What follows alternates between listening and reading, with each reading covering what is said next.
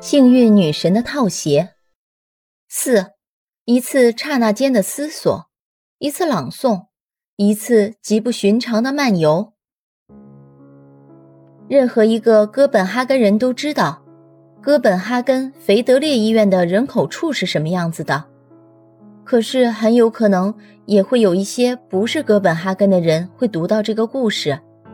我们还是简单的讲几句好了。医院。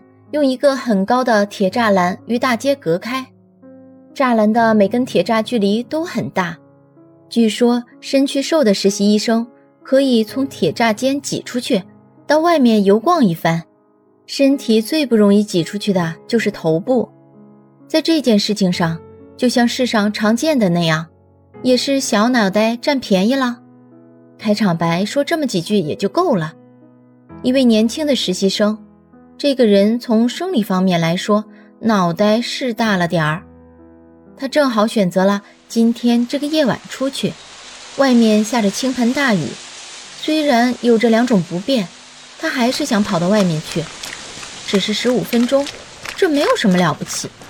要是能够从铁栅栏钻出去，就不用告诉门房。巡夜人忘记带走的那双套鞋就在那里摆着，他一点也没想到。那是幸运女神的套鞋，在这样的天气，有那么一双鞋是再好不过的了。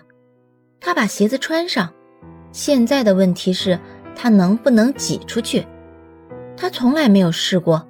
他站在铁栅栏那里，要是我的头能出去就好了。他说道。尽管他的脑袋很大，却轻而易举地挤过去了。看来是套鞋明白了他的意思。但是身躯也得一起出去，他卡在那里，真糟，我太胖了。他说道：“我还以为头最麻烦呢，我的身子却过不去。”这会儿他真想把脑袋缩回来，但办不到，脖子还可以随意活动，也就如此而已。第一个感觉是他要发火了，其次是一点兴致也没有了。幸运女神的套鞋把他搞得尴尬极了。再一个不幸是，他没有想解脱出来，没有，他试来试去就是动不了。雨倾盆而下，街上看不到一个人影，门铃他又够不着，怎么才能解脱出来呢？他想，他要站到清晨，然后有人去找铁匠把铁栏锯断。可是这是很不利的，穿蓝色校服的男生。学校的孩子都会跑来，新商业区的居民会跑来看他被铁栏夹住，用来看热闹的人会比看去年巨猪龙舌兰展览的人还要多得多。